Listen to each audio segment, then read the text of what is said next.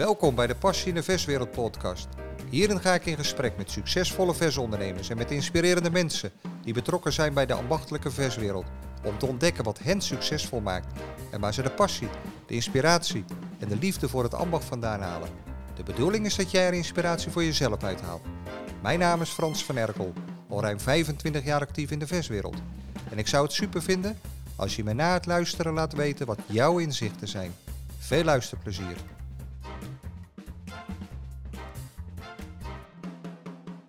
Zit hier in de studio in Schoonhoven. En vanochtend vroeg is al eh, ja, mijn gast eh, aangekomen.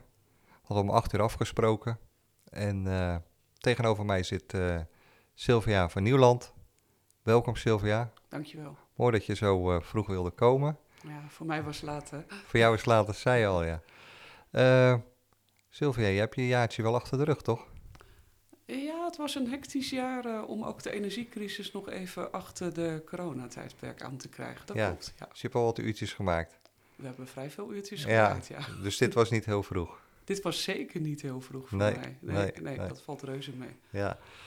Um, nou, Sylvia, uh, jij bent uh, Business Unit Manager bij Beko Advies.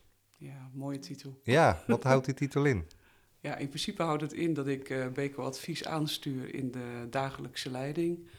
Um, dat ik daarnaast, uh, dat was ook een beetje mijn voorwaarde, volledig meewerk als bedrijfsadviseur in de bakkerijsector. Ja, en wat is jouw achtergrond dan uh, dat je um, daar terecht bent gekomen? Ik heb agrarische bedrijfskunde gestudeerd, nou ja, allerlei trainingen, opleidingen daarna gedaan. En ben ooit begonnen op een meelfabriek. Daarna, ik denk een jaar of tien, gewerkt in een, uh, bij een fabrikant in Korsdeeg. En vervolgens de stap naar Beko gemaakt. Ja, want hoe lang zit je daar functies. nu? Oeh, uh, 20 plus jaar denk ik. Oh, toch wel? Ja, dus ja. Uh, je bent er al eventjes. Ik ben er al eventjes. Ja, en je hebt diverse afdelingen doorlopen. Uh, diverse functies inderdaad. Of diverse ja, ja. functies, ja. ja. en binnen Beko heb je natuurlijk ook nog andere rollen. Ja. Je zit in een MT, uh, ik doe iets met een ijsconcept. Dus we doen ook wat overkoepelende ja. dingen. Nou, ik ga zo even wat meer vragen over uh, Beko-advies. Uh, nou, ik wilde je vragen om je even in het kort voor te stellen. Deels heb je al gedaan. Ja, nou ja, daarnaast ben ik moeder van uh, twee kids. Uh, waarvan de een lucht- en ruimtevaart studeert en de ander in de mariniersopleiding zit. En ja, als ik iets anders zeg, je vroeg mij net al over hobby's, dan dat ik werk. Ja, ik werk heel veel, dat vind ik ook leuk. Uh, en daarnaast wandel ik, lees ik, lunch ik, kijk ik films, dat soort zaken. Ja, maar we werken veel. Wat, wat is voor jou veel of wat is voor jou weinig? ja, wat is veel? Uh, dat hou je allemaal vol? Ja hoor, geen probleem. Ja? Ook al jaren. Oké. Gaat prima. Ja joh. Ja. En dat is te combineren met privé? Jazeker, Ja. absoluut. Je Ja, die prioriteiten kinderen stellen. zijn natuurlijk al ouder. En de kinderen zijn wat groter, dus Ja. dat helpt ook. Ja, maar toen die wat jonger waren, kon je dat ook? En ja, dan heb je natuurlijk wel iets. eh, je kunt de, eh, mijn functie kun je prima combineren met thuiswerken. Oké. Eh, dus eh, op het moment dat ik eh, een keer zeg maar er echt voor de kinderen moet zijn. De kinderen gaan natuurlijk wel voor, zeker als er iets belangrijks is. Ik plan mijn eigen werk. Oké. Eh, dus als ik een rapport moet maken, kan ik dat ook van huis doen. Ja. ja. Oh. En nu is dat minder. Nu ben Ja. ik veel meer onderweg.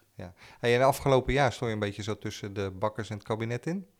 Ja, op verzoek van veel bakkers. Hè, want eh, die energiecrisis die kreeg eh, nou ja, zijn hoogtepunt ergens in augustus, september vorig jaar. Men had er al wat langer last van, van die oplopende prijzen. Ehm, ja, hebben wij wel getracht om te kijken of het kabinet wat, eh, de politiek wat inzichten konden geven in kerngetallen. Zodat je wat beter weet waar die bakkerijbranche om draait. Ja. Uh, want uh, er was natuurlijk sprake eerst van een grens van 15%, toen 12% van de omzet aan energiekosten. Ja, als je dan weet dat bakkers tussen de nou ja, uh, 3, 3,5% normaliter zitten, ja, dan weet je al, ook met deze prijzen wordt die grens niet reëel. Nee. Ik kom daar zo even op terug, hè, over, de, over die, die, die percentages die het kabinet had bedacht. Uh, maar goed, dus je, je zei dat al, je ondersteunt bakkers op diverse terreinen. Bedrijfseconomisch, vaktechnisch, commercieel. Ja. Best divers, hè? Maar dat doe ik niet in mijn eentje. Hè. We Nee. hebben natuurlijk een heel team met mensen.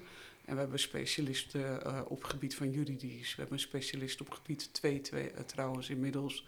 Op het gebied van vaktechnisch. Eh, dus wij doen met elkaar eh, doen we dat. Maar inderdaad, ik heb wel een vrij breed werkterrein. Ja, ja. Ja. En dat vanuit je opleiding. Eh, Ja, kijk, het is opleiding, ervaring en continu bijscholen. Ja. Eh, ik bedoel, eh, wij scholen nu heel veel bij op juridisch gebied. Er is veel aan de gang, hè? met name op arbeidsrechtelijk en ook op contractenrecht. Ja. Daar, daar doen we heel veel in. ja. En is nu de rust een beetje weergekeerd in dat bakkersland? Nou, kijk, die enorme piek qua aandacht is er natuurlijk een beetje af. Maar is het anders? Ehm, ja, het ligt er ook heel erg aan in welke fase je zit als bakkersbedrijf. Ehm, heb je nog vaste meel- en bloemcontracten? Heb je nog vaste energiecontracten? Dan is er weinig aan de hand. Ehm, aan de andere kant, we hebben natuurlijk wel stijgende grondstofkosten, stijgende verpakkingskosten, krapte op de arbeidsmarkt. Maar zit jij volledig los qua inkoop van energie? Eh, is jouw meel- en bloemcontract afgelopen? Ja, dan, dan zijn de kosten op dit moment wel torenhoog. Ja, ja. Hey, Dus is het rustiger? Mm, nee. Dus alle onrust is niet alleen eh, te wijten aan eh, de energiecrisis. Eh, het is een combinatie van factoren. In mijn ogen zaten we in een soort perfect storm. We kwamen uit het coronatijdperk. Toen viel er omzet weg in de winkels, doordat mensen weer naar kantoor gingen, en de scholen weer open gingen. Ehm, tegelijkertijd stegen die grondstofkosten, stegen de energieprijzen tot ongekende hoogte. En is er krapte op de arbeidsmarkt, waardoor die loonkosten ook stijgen. Ja, al die combinatie van factoren, ja, alleen zijn ze al van invloed op je Ja. resultaat, maar samen zeker. Maar het eh, resultaat daarvan is dat, dat de bakkers natuurlijk eigenlijk alleen maar met die dingen bezig waren. En je hoorde eigenlijk alleen maar over die zaken. Konden ze zich nog wel concentreren op hun vak? Ja, wat is je vak? Hè? Ben je bakker of ben je ondernemer? Ja, nou ja. Dus ik denk dat je vak eh, in eerste instantie is dat je ondernemer bent. Mm, zit je in dat eh, ja, bijna circus waarin je op dat moment eh, ja, aan het werk bent, dan zou je daarmee moeten dealen. op de een of andere manier. Ja. En natuurlijk gaat dat ten koste van je aandacht voor de productie, voor productontwikkeling. Maar je moet door. ja. En lukte dat? Eh, nou ja, kijk, Met, met, je, met hulp van jullie? Ja, met hulp van ons. Maar zij moeten natuurlijk, wij zijn er Ja. ook maar heel even. Eh, we zijn natuurlijk een luisterend oor, een sparringpartner en kunnen wel helpen. Eh, maar ze moeten het natuurlijk wel ook zelf doen. Ehm, het is niet bij iedereen gelukt. We hebben natuurlijk toch veel faillissementen gezien, sluitingen gezien. En dat gaat eigenlijk tot op de dag van vandaag door. Ja, ja. Dus ze hebben het nog steeds niet makkelijk. Nee, nee. Dat, dat, dat kabinet, eh, hebben die dat, die 12,5%, die 15%, hebben ze zomaar een beetje uit de lucht gegrepen. Waar komt dat rare uh, percentagegetal vandaan? Ja, kijk, we kijken naar een, natuurlijk naar een generieke steunmaatregel die niet alleen in het leven is geroepen voor de ambachtelijke bakkerijsector. Dus iedere sector heeft zijn eigen kengetallen. Ehm, als je probeert een generieke maatregel eh, te maken, eh, dan zal die zeker niet passend zijn voor iedere sector. Nee. Eh, er is natuurlijk wel na veel eh, lobbyen van allerlei branchepartijen, ehm, uh, is die uh, 12 of 15 procent is gezakt naar 7 procent van de omzet. Ja. Dat zal voor veel bakkers niet genoeg zijn. Nee, want ik hoorde van een bakker, zonder naam te noemen, die gingen echt gigantisch in hun energiekosten omhoog. Echt bizar. En toch kwamen ze nog niet aan die 7%. Nee, wij zien uh, dat het merendeel uh, blijft hangen onder die 7% van de omzet. Dat klopt. Ja, ja, ja, alleen is het dan wel zo dat als je normaal op 3 zit en nu op uh, 6,5, dat je een enorme ja, post aan energiekosten hebt. Je verdubbelt. Hè. Ja, ja, ja. Hey, en er werden heel veel acties ondernomen. Hè? Lichten uit, kaarsjes aan. van, van, jullie uit, van, van alle kanten werden er acties ondernomen. Uh, wat zegt dat over de branche? Ja, ik moet wel zeggen dat ik een enorme saamhorigheid heb uh, ervaren. Um, en dat mensen ook heel erg meewerkten, ondernemers en hun medewerkers, aan uh, het onder de aandacht brengen van de problematiek. Ja. dus ik vind het mooi dat de, dat de krachten gebundeld werden. Ja, ja. ja dat viel wel op, dat er ja, een bepaalde eenheid was. Ja, zo ken ik de sector ook wel. Ja? het delen in de sector, dat zien wij ook in onze studieclubs, dat is ja, ik wil bijna zeggen gebruikelijk en wijkt ook af eh, van andere sectoren, hoor ik wel eens. Ja? Ja, ik Ja. hoor dat ook in het buitenland, als wij in België zitten, eh, dat het delen van gegevens met elkaar eh, niet gebruikelijk is. Nee. Terwijl dat in de bakkerijsector zeker Ja. kan. Ik merkte in de, in de slagersbranche, ik heb in een van mijn podcasts heb ik het er met een, met een gast over, dat over nou, bepaalde kruiden, bepaalde grondstoffen of een bereidingswijze, eh, dat dat heel erg geheim eh, blijft. Dat sommigen dat niet willen delen. Doel je Ja, daarop? kijk, nee, ik doe, eh, kijk, het delen van recepten gebeurt uiteraard ook wel eens. Ik kan me voorstellen dat mensen hun specialisme, specialistisch product, dat je daar Ja. zeg maar het recept voor jezelf houdt. Eh, maar het delen van vaktechnische eh, snufjes, foefjes, productiewijzen gebeurt wel degelijk. Ik heb het echt over delen van kengetallen. Ja. Dus eh, het vergelijken van jouw eigen bedrijf met een benchmark binnen een groep, dat vind ik met name uniek. Ja. En het voordeel daarvan ook, was tijdens dat hele, ja, om die politiek duidelijk te maken, dat ze vanuit verkeerde uitgangspunten die regeling voor de bakkerijsector aan het opzetten waren, was dat wij over die kerngetallen beschikten. Eh, en dat je ze dus ook kon uitdelen Ja. eh, eh, aan degenen die aan het lobbyen waren in de Kamer. en dat ze het mee konden nemen. Is de branche niet te laat begonnen met het verduurzamen?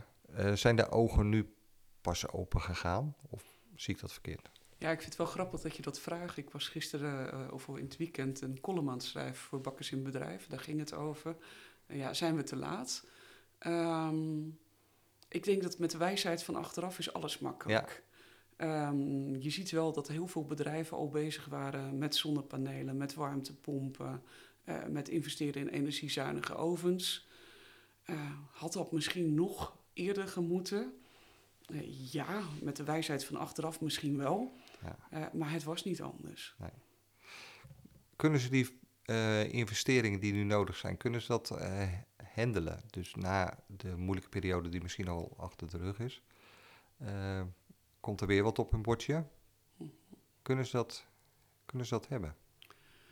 Je ziet een enorm spanningsveld tussen eh, het investeren, eh, noodzakelijk investeren in bijvoorbeeld andere ovens, in een biovergister, in batterijen om energie op te slaan en het kunnen financieren. Ehm, over het algemeen is de bereidwilligheid van banken laag, maar eh, groenfinancieringen, waar, waar sommige dingen onder vallen, dus het verduurzamen, eh, met een goed plan krijg je dat wel gefinancierd. Afhankelijk natuurlijk wel per ondernemer. Hoe sta je Ja, ervoor als Ja, bedrijf? Ja, precies. Ja. Hey, je zei net al, eh, zijn er best wat bakkers eh hebben de deuren moeten sluiten. Ehm, is dat niet zo dat, dat, dat er ook veel zijn die, die die energiecrisis als excuus gebruiken? Dat het toch eigenlijk al kilo kilo was? Ja, het is meestal een combinatie van factoren eh, waardoor je sluit. Ehm, en het zal eh, in sommige gevallen zeker wel alleen de energiecrisis geweest zijn. Ja, Eh, omdat de rekeningen buitenproportioneel zaten, waren hè, als je full flex inkocht. bijna altijd speelde dat er meer aan de hand is. En dat kan zijn dat je al moeilijke jaren achter de rug hebt, omdat er te weinig reserve en dat je dus te weinig ja, reserves ja, hebt. Ehm, maar het is denk ik ook de combinatie, wat, wij, wat ik net al zei, die perfect storm, waarin alles tegelijkertijd gebeurt. Wellicht in combinatie met een stukje leeftijd van de ondernemer en een opvolgingsproblematiek. Ja, dat sommige mensen toch besluiten, ik stop er nu mee. ja, ja, ja, begrijpelijk ook. hè. Eigenlijk. Ja, eh, kijk, er zijn er bij die gaan echt failliet, maar er zijn er natuurlijk ook bij die eh, stoppen, zeg maar, of sluiten hun bedrijf. Dat is een andere keuze. Ja, ja, ja. Wat doet het persoonlijk met jou dat er winkels dichtgaan? Of dichtgegaan zijn? Nou, als er bedrijven failliet gaan of eh, winkels sluiten, ehm, ja, dat, dat is gewoon pijnlijk. Dat doet pijn. Je kent mensen vaak al heel lang. Je kent de werknemers. ehm voordeel voor de werknemers is nog wel dat we in een markt zitten waarin er enorm veel vraag is hè, op de arbeidsmarkt. Dus ze komen bijna altijd eh, snel weer eh, aan de bak. Daar kunnen we ze ook mee helpen. Eh, ja, ik kan niet zeggen dat dit me koud laat, want dat doet het niet. Nee, nee, nee. Nee, als je zo lang in de sector werkt en je kent bijna, nou, ik ken niet alle ondernemers, maar wel veel, ja, dat raakt je. Ja, ik kan begrijpen. Ja. Ja. Ja. je hebt toch een band ook op. Ja, je bouwt Eh, een d- band op en ja. het is niet wat je wil met, voor een bedrijf. Nee, nee. Ik bedoel, een bedrijf moet groeien en bloeien. Want er zijn er personeel die ermee te maken heeft. Eh, ja. Ja. Een familiebedrijf, wat natuurlijk gewoon. eh, ik vond het ook bij bepaalde bedrijven die wij, eh, eh, waar je al jaren over de vloer komt. eh, waar je mooi werk voor hebt mogen leveren. Ja, dat, dat vind ik echt ontzettend triest. Dat is het. Een hardwerkende. Ja, als je je Eh, hele leven hard hebt gewerkt, ja. dat het bedrijf is wat soms van generatie op generatie Ja, overgaat, heel triest. eh, dan wil je dit niet zo laten Nee, eindigen. nee, nee. Dat wil geen enkele ondernemer. Nee. Nou ja, voor de gehele branche natuurlijk en voor, voor Nederland is juist het ambacht is, is zo fantastisch. ja, en dat mag gewoon niet, eh, mag eh, gewoon het niet weggaan. mag niet verloren gaan. nee, precies. Dus niet, daarom nee. doet het misschien nog extra pijn. Ja. Als je ziet dat zulke mooie bedrijven die al meer dan 100 jaar bestaan, eh, met ook heel veel personeel, met gezinnen, ja, dat, dat, dat, dat, is, dat is niet grappig. Nee, dat is, dat is verre van grappig. Ja. Dat is groot voor de mensen zelf. Is dat een groot persoonlijk verlies Ja, en teleurstelling. En Heb het je is dan- natuurlijk ook een uiterste noodgreep wat Ja. je doet. Hè? Heb je jaren uh, s'nachts je bed vooruit gegaan? Hè? Ja, gelukkig hoop ik wel dat ze het al die jaren daarvoor dan met plezier Ja, hebben precies, gedaan. ja, ja. En met passie, zo ken ik ze ook wel, hebben ondernomen. Maar ja, Ja, soms ja, gebeurt er ja. iets eh, en dan is dit de enige uitweg. Hey, dus nou ben je afgelopen jaar met, met- best wel met veel dingen bezig geweest waar je normaal dan niet mee bezig zou zijn. Ik kan me ook Mhm. voorstellen, hoe hard jij ook werkt, eh, dat je toch ook een achterstand komt in je gewone eh, werk en activiteiten. Of zeg je, eh, doe ik er nog een paar uurtjes... eh, Ja, je ik doet er sowieso eh, een stapje harder. Dat is met het hele team. Eh, daar doen wij ook niet moeilijk over. Nee. Eh, iedereen eh, eh, snapt wat er aan de hand is, snapt dat er crisis is en, en zet, ze, ja, zet, loopt die last mile. Eh, je kunt je niet veroorloven om achterstanden Nee. op te lopen. Eh, als jij een investeringsonderzoek moet doen of investeringsberekening moet uitvoeren, dan moet dat nu eh, en niet over twee maanden. Eh moet er een financieringsaanvraag uit naar de bank. Ja, je kunt niet zeggen, kom over Nee, een half jaar nee, maar nee, terug. Eh, zo werkt dat niet. Is er een geschil met eh, personeel eh, of binnen vennoten, dan zal je op dat moment een mediation op moeten starten. Je kunt niet wachten. Nee. Dat laat Dus- niet op zich Nee, wachten. dat laat ze- zeker niet op zich Nee, wachten. Nee, nee. Dus eh, er is geen eh, grote achterstand van werk. Nee. Nou, je noemt net al een paar eh, activiteiten van Beko Advies. Ehm, is Beko Advies nou een bedrijf of een organisatie? Of is het... een con- Wij zijn, een, wij zijn een BV en wij hangen onder Beko Coöperatie. We zijn onderdeel van Beko Coöperatie. Net als Beko Techniek, Beko Verpakkingen, Beko Groothandel en Stolp. Ja, want er is dus deel advies en er is deel eh, commerciële activiteiten van verkoop van. Nee, eh, eh, wij hebben eigenlijk alleen nog maar de adviespoot over en de commerciële activiteiten. En ik neem aan dat je doelt op ons reclamebureau. Ja, en de verkoop van producten. Dus, dus de, de, de, ja, een soort webshop zag ik, of in ieder geval een website met producten. In mijn ogen verkopen we alleen diensten. Oké. ik zag dat ook al staan. Eh, kijk, wat je natuurlijk wel kan doen, en als je dat als een product ziet, eh, we hebben bijvoorbeeld een bruto winstanalyse module, daar kun je op abonneren. Ja, in die zin is dat een soort product, maar in mijn ogen nog altijd Ja. een dienst. Maar jullie verkopen niet eh, broodmanden, Nee, prijskaarthoudertjes? niet. Nee, nee, nee, dat deden wij vroeger Dat laat je aan ons over dan. Ja, we, we- weet je, dus als daar je vraag over gaat, vroeger hadden wij een Oh, dat- dat- dat- dat dacht ik, reclamebureau. ja, dat klopt.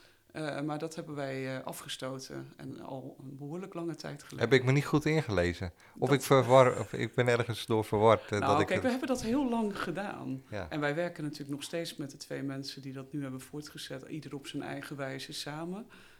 Maar dat is niet meer onze core business. Nee. Nee, nee, nee, nee, Nee. nee. Dus het is echt die, die, die adviserende rol. Het is die adviserende rol. Wij zitten wel aan tafel bij bakkers om een commerciële planning te maken en daar invulling aan te geven. Eh, maar het leveren van kaartjes, postermateriaal, eh, folders gebeurt door eh, andere bedrijven. Ja, precies. Ja. Die, als ik hoor wat jullie allemaal, de kennis die jullie in huis hebben en wat jullie allemaal doen en kunnen, dan neem ik aan dat alle bakkers lid zijn van Beko Advies. Ja, je wordt geen lid van Beko Advies, je bent lid van Beko Coöperatie. Ja? Eh, en je bent klant bij Beko Advies. Dus dat is een groot verschil. Oké, leg eens En, even eh, uit. ongeveer 80% van de ambachtelijke bakkerijsector is lid van Beko Coöperatie. Oké. En dan, als je daar lid van bent, kan je gebruik maken van de adviezen. Zo zien? Nee, eh, eh, ja, dat kan. Uiteraard kan dat. Eh, maar ook als je niet lid bent, kun je daar gebruik van maken, maar tegen een ander tarief. Ja. Maar je hebt als je lid bent van Beko Co- Coöperatie, heb je bij ieder bedrijf heb je een aantal voordelen. Als je dan eens puur specifiek kijkt naar Beko-advies, is dat twee uur gratis advies. Wij doen per jaar een aantal uitgaves uitgeven, cijfers en trends, loonkosten, productiviteit. We maken najaarscalculaties. Eh, daar heb je allemaal toegang toe als lid van Ja, Beko Coöperatie. Oké, dus nou ja, heel veel, eh, eh, heel veel voordelen.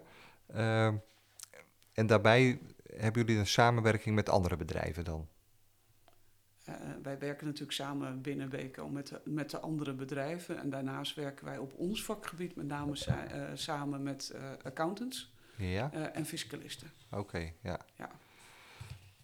Dus er is heel wat kennis in huis en Ja, kijk, buiten wij pretenderen zeker niet alles te kunnen, want dat kunnen Nee. wij niet. Eh, wij hebben geen fiscalisten bijvoorbeeld in dienst. Wij stellen ook geen jaarrekeningen samen.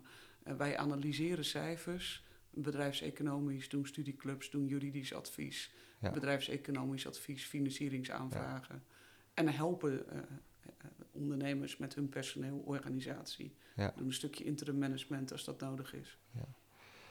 Wat is nu, je zei het net al, eh, begin, eh, je bent ondernemer en je bent, nou ja, eh, vakspecialist, ambachtsman. Hè? Ja, Maar in, eerste instantie ben je, ben je, moet je ondernemer zijn om je bedrijf goed te kunnen runnen. Toch? Hè? Wat is nou het verschil tussen de, de, de bakker van 15, 20, 25 jaar geleden en nu? Hij moet nu meer ondernemer zijn, lijkt mij, dan dat hij vroeger gewoon lekker s'nachts brood kon bakken en een banket kon maken. Kijk, ze moeten natuurlijk nog steeds, eh, eh, wat mij betreft, excelleren in hun vak. Hè? Ze Mhm. moeten uitstekend brood en banket kunnen maken, of chocola of ijs. Eh, maar daarnaast ben je in eerste plaats, en dat is in mijn ogen niet heel veel anders dan 15 jaar terug, ben je in eerste plaats ondernemer. Dus jij moet jouw bedrijf richting geven, het onderscheid maken in de markt. Eh, wat je wel merkt is dat het veel complexer is geworden. Ja. Eh, waar men altijd belooft vanuit het kabinet dat de, regel- eh, de regelgeving omlaag gaat, zien wij het tegendeel. Krijg je daar niet meer? hè? Ik sprak laatst een bakker die, die zei ook, nou, ik, ik ga zelf meer uit de nachtdienst om overdags ook met dit soort dingen bezig te zijn. Ja, die verschuiving is inderdaad al jaren gaande, maar hangt ook samen met je bedrijfsgrootte. Hoe groter je bedrijf, hoe minder vaak wij zien dat mensen echt alleen maar in de productie meewerken. Ja, daar kan me wel iets bij voorstellen. Ja, dus een, een kleiner bedrijf, daar zal je vaker in de productie staan. Ja, ja. En eh, vinden de, de echte, nou, de vakidioten zijn ze natuurlijk eigenlijk allemaal, maar die gewoon lekker s- s'nachts bezig willen zijn, vinden die dat lastig om, om die switch te maken? Mm, ik denk het wel, maar eh, kijk, de meesten zijn natuurlijk van huis uit. Je bent ondernemer. hè. Ja. Eh, Je bent soms opgegroeid eh, in die bakkerij. En dan word je dat, eh, nou ja, ga je mee in dat prachtige ambachtsvak. Ehm, is het lastig die switch te maken? Ik denk dat het altijd een, een, een combi blijft. Je zal die productie ook ongewoon goed moe- moeten organiseren in deze Ja, tijd. ja. eh, om daar eh, het volle rendement uit te halen. Ja. Dus je kunt niet eh, eh, het een doen en het andere laten. Het hoort bij het, elkaar. het hoort bij elkaar. Ja, ja. Het is in mijn ogen onlosmakelijk met elkaar verbonden. Je hebt er net al een paar genoemd, maar welke eigenschappen moet nou een ondernemer hebben? Wanneer ben je nou echt ondernemer? Mm. Nou, je moet sowieso beginnen met passie voor je vak. Uh, Ja. Als dat er niet is, eh, dan denk ik dat het uh, een hele lastige zaak wordt. Uh, besluitvaardig, gedreven, vooruitzien. ik denk toch ook wel commercieel inzicht hebben, prioriteiten kunnen stellen. Mm. Goed met mensen zijn, hè, want bedrijven worden groter. Dus je zal ook die interne communicatie op orde moeten hebben.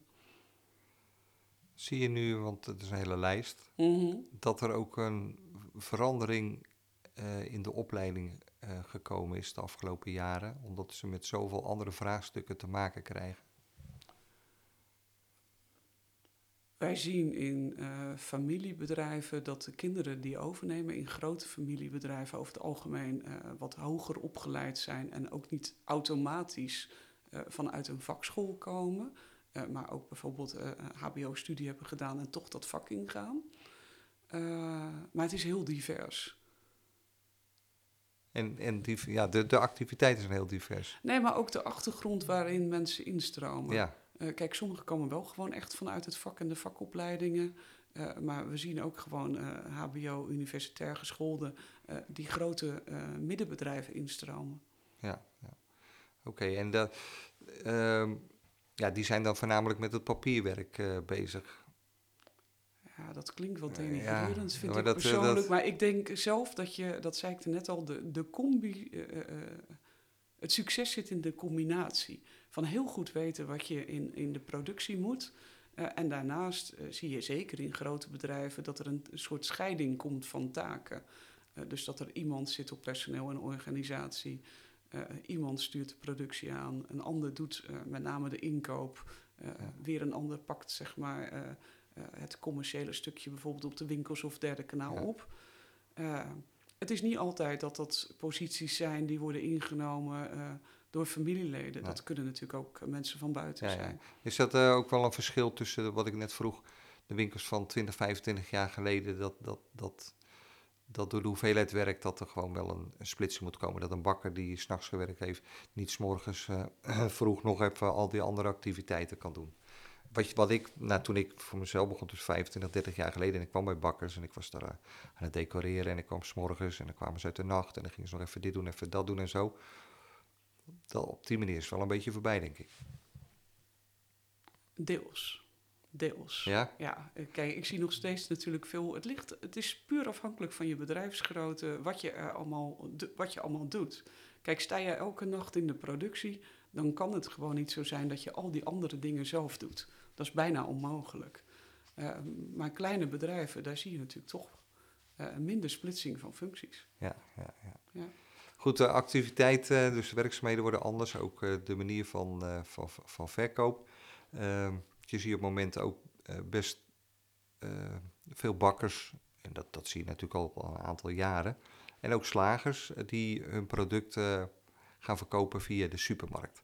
Ben je niet bang dat straks de consumenten de, de bakker en de slager links laat liggen, omdat ze toch nou ja, het wel kunnen vinden in de supermarkt? Want je geeft zelf ergens aan, uh, bakkers hebben meer te bieden dan de supermarkt. Maar als die producten toch in de supermarkt liggen? Ik denk dat een deel van de bakkers kiest ervoor om inderdaad te leveren aan uh, supermarkten. Uh, dat kan in jouw situatie echt een prima keuze zijn.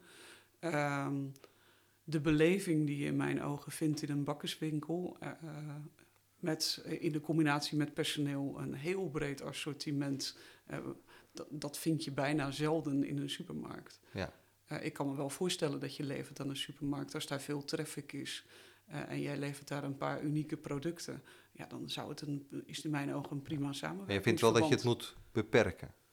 Mm, nee, dat, dat, nee, ik heb daar geen persoonlijke mening over. Dat is echt afhankelijk van, uh, van iedere onder, onderneming zelf. Ja. Past het bij je? Past het niet bij je? Uh, ik denk dat er in de toekomst steeds meer samenwerkingsverbanden ja. komen. Maar mijn vraag, kan je, uh, is het risico niet groot dat ze dus de, de bakker gewoon toch links laten liggen? Als ze, dat het assortiment, dat ze aardig wat verkopen via de, de supermarkt je denkt, nou ja, voor die, voor die, voor die, uh, voor die krentenbollen, die, uh, die, daar ga ik niet speciaal voor naar de... Dat zal zeker gebeuren. In ja. one-stop shopping uh, gebeurt dat af en toe. Dat, dat kan natuurlijk. Ja, ja. Maar die speciaalzaken, en dat zien wij ook, ja, die hebben zeker bestaansrecht.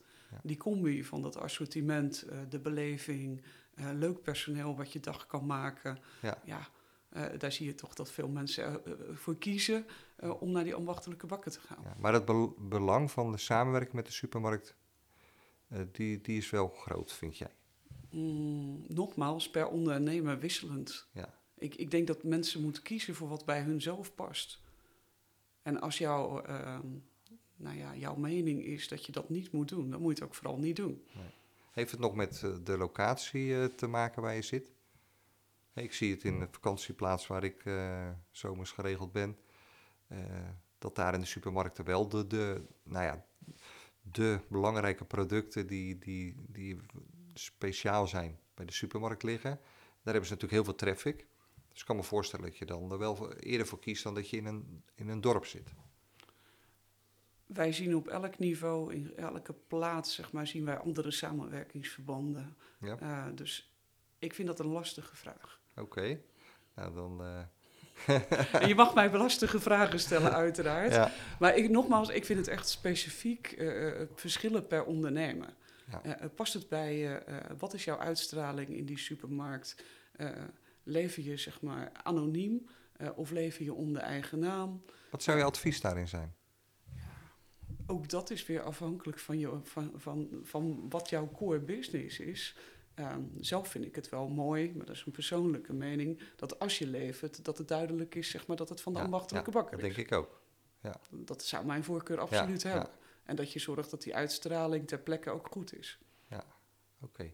Okay. je zei net al iets, uh, nou ja, de, de, de, bakkerij zelf kan het verschil maken door assortiment, uh, sfeerbeleving, maar ook door het personeel. Hè? Uh, functie van het personeel. Uh, die, hè, tussen het product en de consument. Die maakt het verschil. Die kan je... Ja, in mijn ogen kan, uh, kunnen medewerkers echt het verschil maken. Ja. Uh, naast dat je bij de bakker natuurlijk je brood en je banket koopt, denk ik dat je ook komt voor een stukje sociaal contact. veel zie je natuurlijk dat mensen vaker komen, dat ze vaste klanten kennen. Dat ze weten soms wat er aan de hand is. Ja. En dan zit je altijd op het spanningsveld. Hoeveel tijd heb ik voor een klant? Hè? Want de volgende staat ook te wachten. Uh, maar als je daar het juiste evenwicht in weet te vinden. en je voelt je als klant echt welkom en gekend. Denk ik dat het absoluut een meerwaarde is. Ja, ja. Hey, dus de opleiding personeel is daar heel belangrijk. Ja, opleiding personeel is inderdaad heel belangrijk. Op het gebied van natuurlijk een stukje productkennis. Uh, hè, uh, hoe wordt het brood en banket gemaakt? Wat zit erin? Maar zeker ook in verkoopvaardigheden, de klanten zien, begroeten. Ja. Uh, het gevoel geven dat je met ze meedenkt. Ja, want dat miste ik even. Doe, kan dat bij Beker Advies ook? Jazeker. Ja. Wij geven trainingen, dat doen we dus wel, als je dat een product vindt.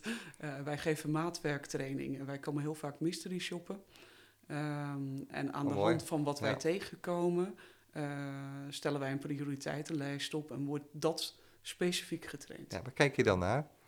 Waar kijken wij naar? Uh, allereerst, uh, nou ja, als we gaan mystery shoppen, kijken we naar een winkel. Hoe ziet het er aan de buitenkant uit? Hè? want buiten beginnen is binnen winnen, zeg ik altijd. Ja. Um, je kijkt naar een stukje signing, productpresentatie. je kijkt naar een stukje netheid en hygiëne. Uh, en als je kijkt naar het uh, gastheer of gastvrouwschap, uh, let je op een begroeting. is het echt gemeente? Is het oprecht? Kunnen ze die klik maken met die klant? lukt het ze om ze iets extra's te verkopen? Om mij iets extra's te verkopen als mystery shopper? als ik een vraag stel, krijg ik het juiste antwoord. Dus dat, daar letten wij op. Doe je het zelf ook? Mystery shopper? Jazeker, ja, ja, ja, ja, ja, oh, absoluut. Dat is wel leuk. Ik doe altijd een paar rondjes per jaar. Ja? Uh, ook gewoon om de vaardigheid erin te houden. En omdat het ontzettend leuk is om weer andere bakkersbedrijven te zien. Absoluut, ja. Oh, mooi zeg. Leuk. Dat lijkt mij ook heel... Uh, ik, ik, doe het in... Uh, voor mij weten ze dat ik kom. Als ik kritisch kijk. Maar ja. als mystery shopper is wel heel leuk. als mystery shopper is dat ook echt, echt heel erg leuk. Alleen kan ik niet overal meer anoniem mystery shoppen. Nee, dus dat, dat wordt wel lastig, lastig ja. Uh, ja, personeel krijgen en behouden. Hoe doe je dat? Um, ik denk dat het een combi is van uh, betrokkenheid creëren. Uh, zorgen dat medewerkers kunnen groeien, zich ontwikkelen. Uh, ze betrekken bij wat je wil bereiken en wat hun rol daarin is. Um, en, en een goede werksfeer creëren. Ja, maar personeel krijgen, dat is misschien wel het grootste probleem. Op dit moment is dat absoluut een uitdaging. Ja. Uh, er is meer vraag dan aanbod. Ja. Uh, en dat zien wij in, uh, in alle categorieën. Wij zien dat in vakmensen terug. Te weinig geschoolde vaklieden. maar ook zaterdagmedewerkers. die hebben druk met sport, met studie. Um, Het is, het is lastig in alle gelederen. Wordt dit een gevaar voor de branche? Ja, absoluut. Ja. Ja. Dus dat eh, geeft wel zorgen. Dat geeft zeker zorgen. Ja. Ja, gelukkig zijn er wel heel veel partijen die nu echt inzetten op eh, eh, het aantrekken en het scholen en opleiden. ook van zijinstromers. Ja. Dus dat is mooi om te zien. We zien ook heel veel ondernemers die zelf mensen opleiden. Dus die gewoon, ja, wij zeggen wel eens handjes aannemen. En die in het vak zeg maar begeleiden om nou ja, bakker te worden of banketbakker. Maar wordt het probleem niet vanzelf opgelost? Als er, eh, als er eh, her en der bakkers omvallen, dan eh, kunnen dat personeel gewoon weer ergens anders terecht. Ja, soms is dat inderdaad ook zo, dat personeel ergens anders naar binnen stroomt, bij andere bedrijven. Maar we zien ook best wel uitstroom. Dus dat mensen kiezen op dat moment voor een hele andere richting. Ja. Wat, wat is nou de grote reden daarin dan? Vinden ze de, de, ja, het, het vak niet aantrekkelijk? Of is het misschien wel dat er gewoon te weinig betaald wordt? Mm, in mijn ogen, als ik, eh, er is vergelijkend brancheonderzoek gedaan, eh, is de bakkerij CAO eh, prima toereikend. En het is een minimum CAO, dus je kunt daar altijd als ondernemer nog iets aan doen. Hè? Ja. Ehm, ik denk niet dat het zeer met geld te maken heeft. Het is hard werken. Wellicht speelt in sommige gevallen een stukje nachtwerk een, een- ja, speelt dat een rol? Willen mensen dat? Eh, aan de andere kant ken ik ook bakkers die als je ze zegt van joh, Ja. eh, als je mij uit de nacht haalt, dan ga ik echt weg. ja. Ja. Ehm, Het is een combi. Ik denk niet dat er alleen maar druk zit op de bakkerijsector. Eh, er zit druk op alle sectoren. Ja, nee, dat klopt. Eh Ja. nou bij een slager of een, een goed de ambachtsmensen. Dat is, en, en buiten op de, in, in de industrie ook. eh, dat, dat is, Ja, ja en als je natuurlijk, eh, je ziet wel dat steeds meer ondernemers eh, eh, hun bakkerij, eh, dat als je kan werken met, in een moderne bakkerij eh, met eh, machines die het werk nog wat lichter maken. eh, je wil natuurlijk dat mensen die bij jou werken zo lang mogelijk dat kunnen volhouden. ja, Eh, en daarop wordt heel veel ja, geïnvesteerd. dat is weer het behouden van. Het eh, behouden van je Ja, mensen. Ja, ja. En het aantrekken, die sector in een aantrekkelijk daglicht zetten. En misschien wel tegen eh, ouders zeggen eh, dat het heel mooi is als je kinderen echt Ja. een, een vak leren. En dat je niet altijd, als je dat niet wil, naar een MBO of een HBO-opleiding hoeft of een Nee, universitaire zeker opleiding. niet. eh, zeker het is een niet. prachtig vak Ja, waar je trots op kan zijn. ja. Nee, En- zeker. en waarin Prachtig heel veel vak, werk is. Ja, ja. Ja, maar we zien natuurlijk wel dat, dat er een categorie ouders is die hun kinderen pushen tot de allerhoogste opleiding. Ja. Terwijl het kind misschien liever met de handen werkt. Ja. En daar is in mijn ogen helemaal niets mis mee. Nee, in mijn ogen ook Nee. niet. Zeker niet. Ehm, goed, we hadden het net even over de samenwerking met, eh, met supermarkten. Daar zie je het belang van in. Ehm, het belang van de samenwerking met, met eh, de andere versondernemers, de slager, de kaaswinkel. eh hoe zie je dat? Wisselend. Ehm, ik zeg altijd, je bent zo sterk als de zwakste schakel in dat geheel. Eh, als je een prachtige combinatie hebt van versleveranciers die samenwerken, op wat voor niveau dan ook, ja, is dat mooi om te zien.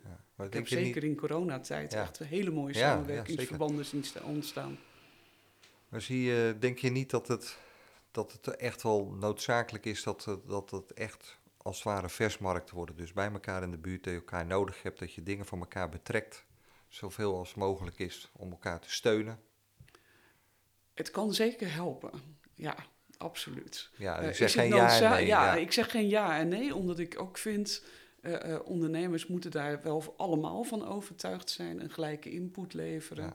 En je kunt op heel veel manieren samenwerken. Hè, je kunt bij elkaar iets afnemen voor bijvoorbeeld de kerstpakkettenmarkt... of de paaspakettenmarkt. Eh, dat zien we gebeuren. Ja. Eh, je kunt als bakker je brood leveren aan een slager. Nou, dat, dat Eh, je- bedoel ik eigenlijk. Dat je ze, ik vind het heel wel lastig. Ik hoor heel vaak, en dan komen ze waarschijnlijk niet uit met de prijs of wat dan ook. Maar dat een, slager die veel broodjes verkoopt, ja, dan komen die broodjes ergens anders vandaan in plaats van eh, bij de buurman, bij de bakker.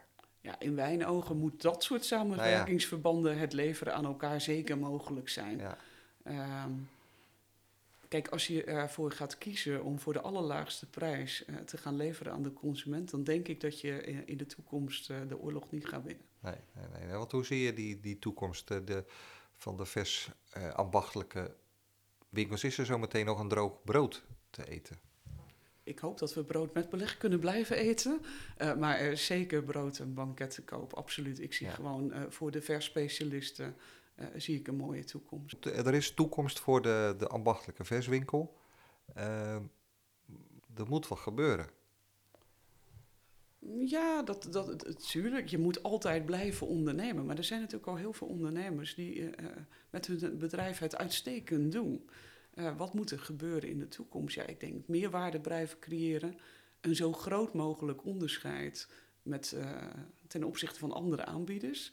Je moet wel je rol opeisen. Je bent een productspecialist. Ja.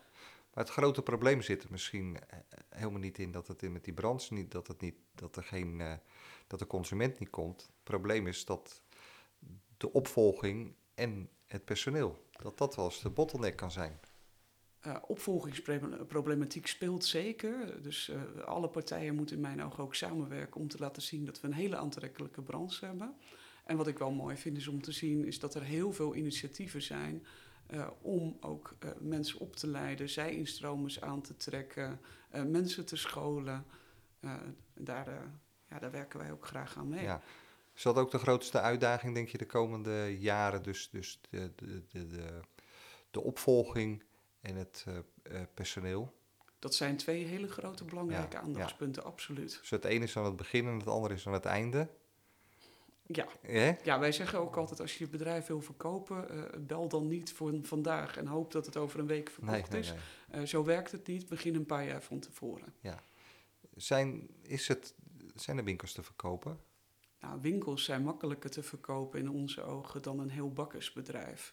Uh, we zien natuurlijk dat heel veel bedrijven andere bedrijven overnemen. Maar als je al een productielocatie hebt, uh, zit je vaak niet te wachten op een andere bakkerij. En worden de winkels heel veel overgenomen. maar wij verkopen nog steeds bakkersbedrijven. Ja. Absoluut. Ja. En... Alleen het is wel een uitdaging ja, precies. En we hebben er meer te koop staan dan dat er op dit moment opvolgers zijn. Ja. Wat is er wat een grotere uitdaging?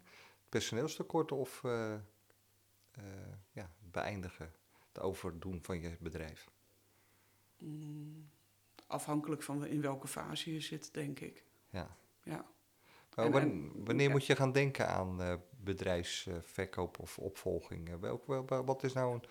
Kijk, de een die, die, die, die zegt, ik wil tot mijn tachtigste door, maar ja. Ja, kijk, eh, ik hoop dat heel veel mensen lang doorgaan. Uh, maar het moet wel reëel zijn. Uh, kijk, als jij net 30 bent, hoef je van mij nog, nu nog niet echt zwaar met je opvolging bezig te zijn. Uh, het ligt ook heel erg aan de persoonlijke situatie. heb je kinderen die heel graag dat bakkersbedrijf in willen, dan zou je moeten zorgen dat ze dat ook echt let letterlijk kunnen. Um, wil jij het verkopen aan een externe partij, moet je echt op tijd ook beginnen. Ja. Met je bedrijf goed inrichten, te kijken naar je bedrijfsstructuur. Uh, hoe zit die in elkaar? Uh, heb je een BV, heb je een VOF, heb je een ja. eenmanszaak? Ja, daar komt wel wat voor kijken, hè? En daar komt heel veel voor kijken, maar dat is niet erg. Nee, als je daar ruim de tijd voor neemt ook voor. en goede mensen om je heen verzamelt, uh, ja, dat, dat helpt gewoon. Het helpt op mijn ogen ook om je bedrijf up-to-date te houden. als wij bedrijven zien die up-to-date zijn, krijgen we ze makkelijker verkocht. Ja. Uh, dan dat je denkt van joh, ik, ik laat het gaan, ik investeer niet meer. Dat maakt het moeilijk. Die, wat zou je de, de versbrands, de bakkers mee willen geven? Mooie vraag. Um, ik zou sowieso zeggen dat het goed is om te kijken. heel veel ondernemers hebben enorm en ondernemingen hebben echt prachtige punten waar je op kunt focussen. Iedereen is wel goed in iets. En ik zie nog wel eens dat de tendens er is om alleen maar te focussen op het negatieve. Dus het mag voor mij ook wel gewoon kijken naar wat doe je goed en wat kan ik nog beter doen. Um, zorgen voor een groot onderscheidend vermogen ten opzichte van andere aanbieders. Um, en daarnaast een team om je heen creëren waarmee de, wat wij zeggen, de oorlog kan winnen. Ja. ik denk dat ik ze dat zou mee, willen meegeven. Ja, en dat geldt voor de hele branche, neem ik aan. En dat geldt voor de hele branche, ja. En, en dat het plezier, wat er natuurlijk altijd was en wat uiteraard ondersneeuwt... Uh, als je te maken hebt met personeelskrapte, met de energiecrisis, met de hectiek van corona... Uh, dat je dat pro wel probeert te behouden. Dat plezier, kom je dat nog steeds tegen of zeg je dat is wel minder?